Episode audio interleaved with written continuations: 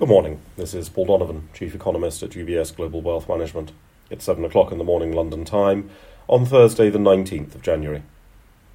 Yesterday showed inflation in the Anglo Saxon world was slowing, but it also showed some of the characteristics of inflation that markets may still be struggling to come to terms with.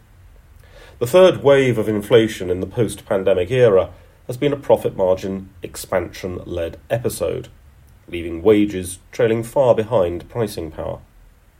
In the United Kingdom, consumer price inflation data yesterday had food price inflation as an important driver of higher prices.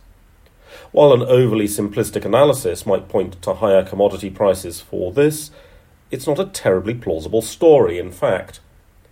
In the first 10 months of this year, consumers paid 19% more for eggs, but farm prices rose only 9%. Buying a chicken in a supermarket cost 15% more, but farmers got 3% less. Lamb was 10% more, but farmers received 16% less. The fact that I have sheep on my farm is not in any way relevant to this argument. It is simply emphasizing that profit margin expansion along the food food chain has played a role in pushing up prices. Both the UK consumer price inflation and the US producer price inflation also served as a reminder of the structural changes in consumer spending. UK airfares and prices at bars and restaurants rose, and yet anecdotal evidence is that people are still spending in these areas.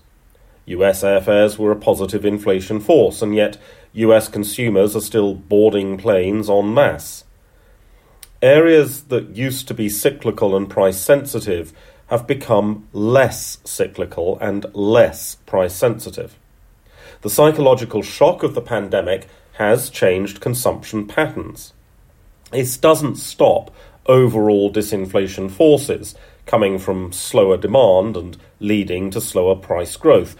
But it does mean that relative price changes within that story are potentially more interesting in the coming months. Ahead, we'll be hearing from ECB President Lagarde, who will be speaking at the World Economic Forum.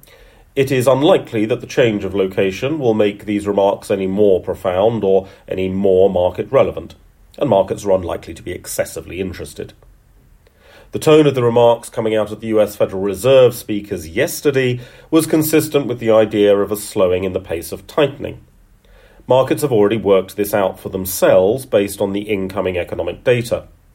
The forward guidance of the Federal Reserve was trashed in the June policy errors, and so the tendency is to be guided by how investors wish to interpret the data before any Fed speaker actually utters a word. There is some US data today in the form of housing starts.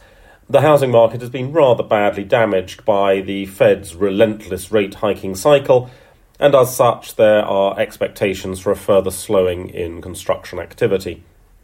The weekly initial jobless claims data may also excite some interest, as the state of the labour market is believed to be important to the timing of the peak of US interest rates even though labour costs at the moment have relatively little to do with the pace of inflation. That's all for today. Have a good day.